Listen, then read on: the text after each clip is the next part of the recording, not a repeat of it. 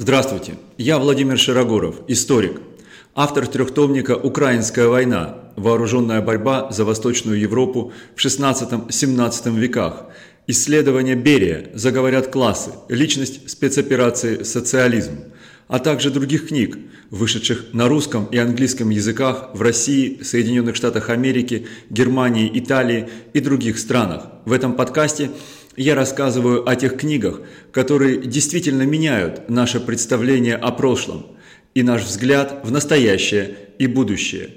Темой сегодняшнего подкаста является потрясающая книга Терри Мартина «Империя положительной деятельности. Нации и национализм в СССР. 1923-1939 года». Эта книга, название которой, с моей точки зрения, переведено неброско, неправильно, заслуживает особого внимания всех тех, кто интересуется сегодняшней, актуальной, злободневной повесткой. Я бы перевел название этой книги «The Affirmative Action Empire» иначе. Я бы перевел его «Империя утверждения наций». В этой книге рассказывается, как на развалинах Российской империи, которые достались в управление большевикам-марксистам, возникли те нации, которые мы знаем сегодня – Дело в том, что вопреки утверждениям националистов-историков э, тех государств, которые возникли в результате развала Советского Союза, в Российской империи наций как таковых, за исключением русской или великорусской, как ее тогда называли нации, не существовало. Возьмем, например, грузинскую нацию. Она состояла из десятков разнообразных народностей, лишь крупнейшая из которых кахетинцы была связана с сегодняшней грузинской нацией напрямую. Все остальные, например, те же самые мингрелы, которым принадлежал Берия, сваны и ряд других народностей говорили на весьма несхожих языках. У них была своя культура, свои обычаи, и сами они, самое главное, отождествляли себя с собственным племенем, с собственным народом, а не с единой грузинской нацией, как в простонародье, так и среди интеллектуалов. То же самое можно сказать об украинской нации. На Украине в 19-20 веке не говорили на том языке, который считается сегодня украинским. Этот язык стал языком образованной части украинского населения лишь в 20 веке. В конце XIX века на этом языке, который развивали украинские просветители, проживающие э, на территории нынешней Львовской области, на территории нынешнего Закарпатья, входившего в состав Австро-Венгерской империи – на этом языке говорило только население этих регионов. Население всех остальных регионов Украины говорило на различных диалектах, которые являются с внешней точки зрения переходными между русским языком или московским наречием, как его называют, и вот этим самым закарпатским украинским языком, но в действительности это был язык населения нынешней Украины, на котором оно говорило всегда, наверное, еще со времен Киевской Руси. Этот язык мало менялся, он передавался от поколения в поколение, но единого украинского языка, как языка консолидирующего украинцев, как единую нацию, в конце 19-го, начале 20 века не существовало. Другим примером является узбекская нация. Узбеки были разбиты на несколько крупных политических образований нынешних, э, нынешних областей Узбекистана, а тогда отдельных ханств.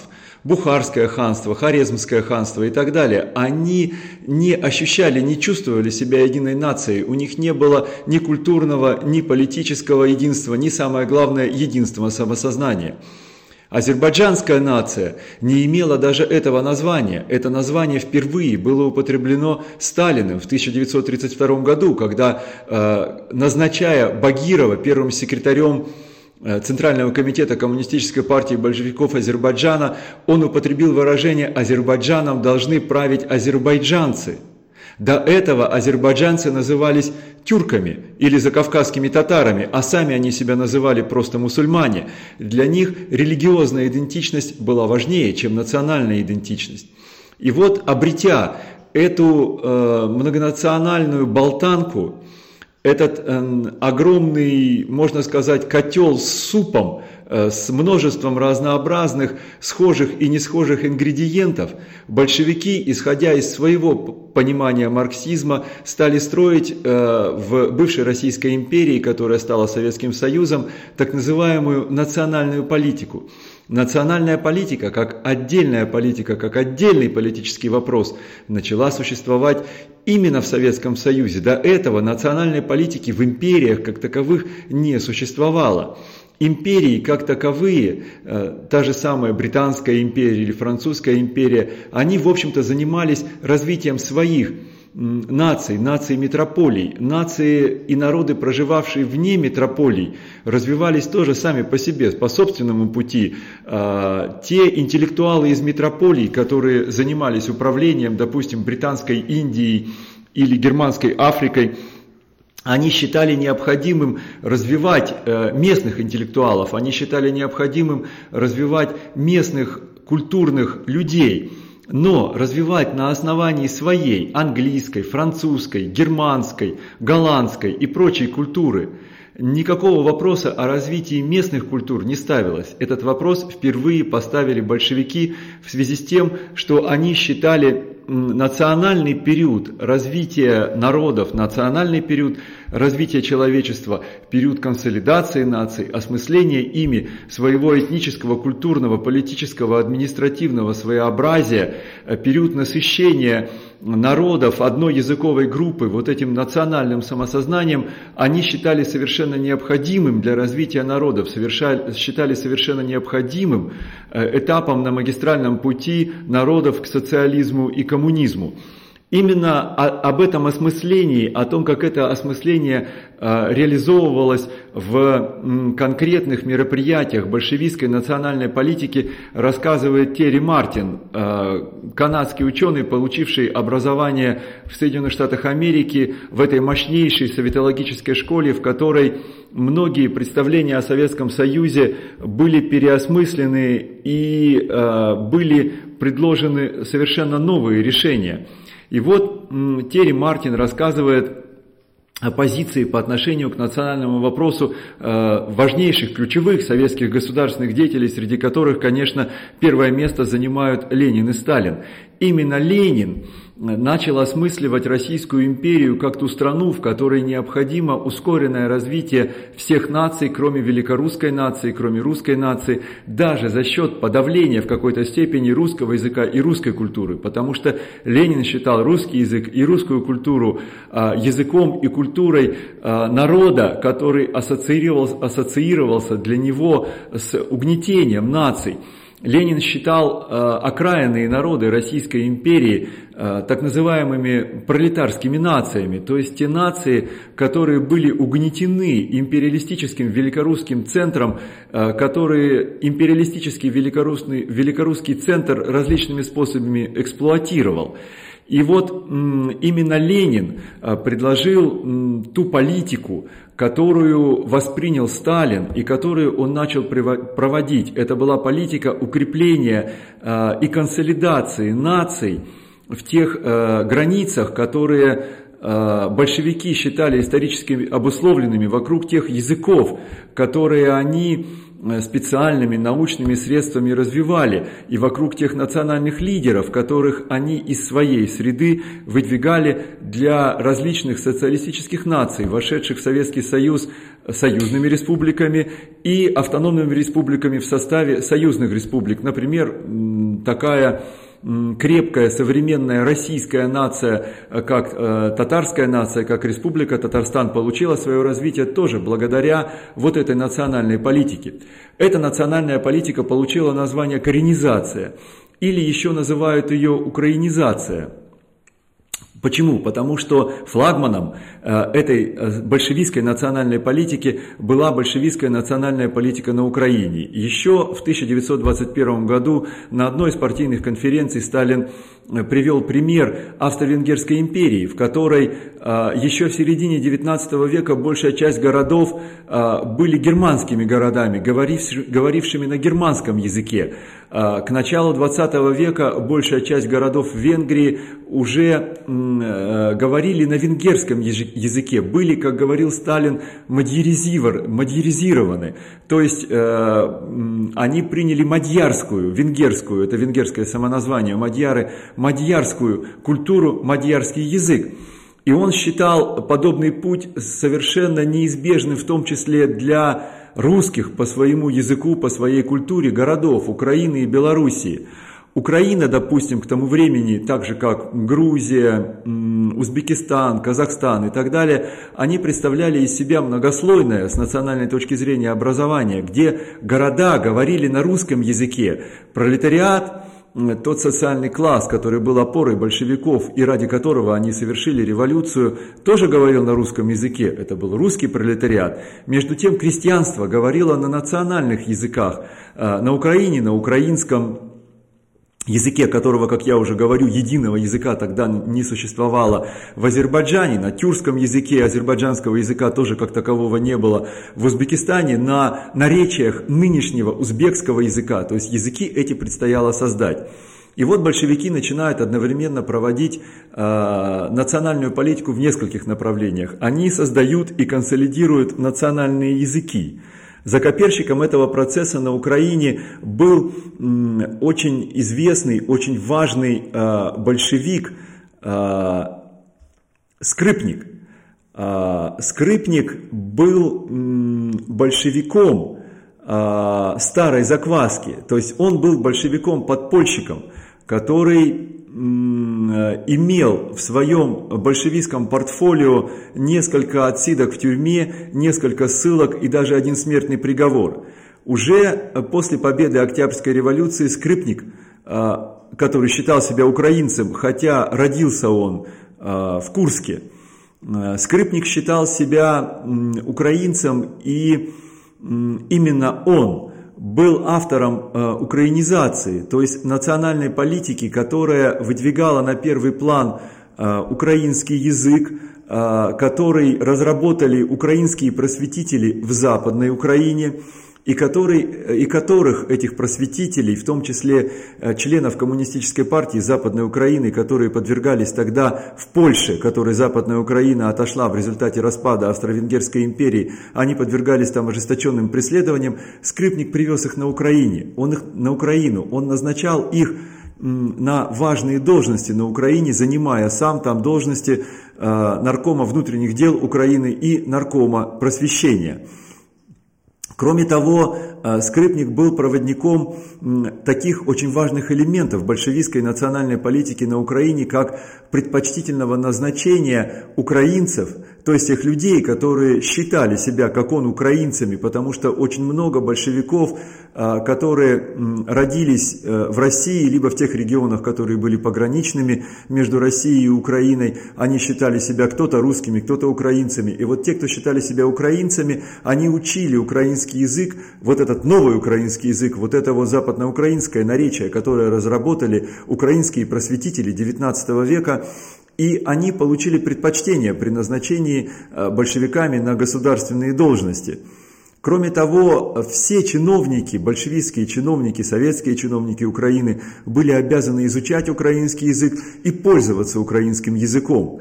А вот эта вот национальная политика увенчалась в 20-е годы, в конце 20-х годов, когда первым секретарем Центрального комитета, а тогда, кстати, э, первый секретарь Центрального комитета Коммунистической партии большевиков Украины имел ту же э, должность, что лидер э, Коммунистической партии, Всесоюзной Коммунистической партии большевиков, он имел должность генерального секретаря. Это была единственная союзная республика, где руководитель коммунистической партии имел должность генеральный секретарь. Так вот, генеральным секретарем ЦК Коммунистической партии большевиков Украины был железный нарком Сталина Лазарь Каганович.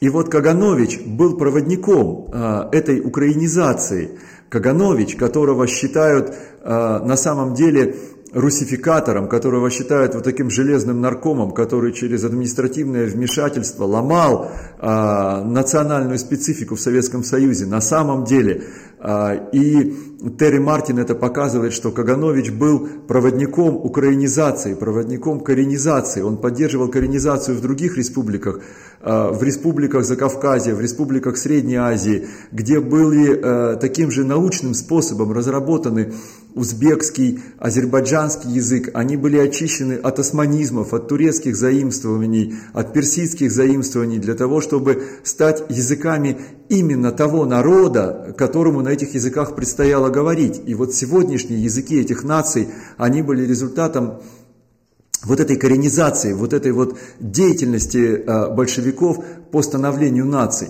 Другим важнейшим элементом э, развития наций который э, исповедовали большевики, было правильное историческое определение границы наций. Для этого из состава, в том числе Российской Федерации, э, некоторые области были переданы в состав вот этих новых государственных образований. Например, на Укра... Э, в Беларуси это Могилевская область, на Украине это Донбасс, а, Харьковская область вошла в состав Украины, ну, вошла она в период гражданской войны еще раньше. Была создана новая национальная республика Казахстан из тех областей, которые входили раньше а, в Российскую Федерацию. Был создан Узбекистан благодаря консолидации, а, как я уже говорил, нескольких территорий, которые до этого были политически и административно разобщенными. Был создан Таджикистан, Туркменистан. Все советские республики были созданы благодаря обмену территориями между теми административными образованиями и советскими республиками, которые возникли на территории бывшей Российской империи после гражданской войны. Вот это все были элементы большевистской национальной политики. Какова была цель большевиков? Целью большевиков а, было то, чтобы народы, прошли через национальный этап своего развития как можно быстрее и через другие элементы большевистской политики, через индустриализацию, коллективизацию, они стали подлинно социалистическими нациями. Считалось, что когда эти народы станут социалистическими нациями, вот та националистическая пена, которая по неволе возникла а, во время проведения коренизации, украинизации, она спадет. А, и этот процесс не был пущен на самотек.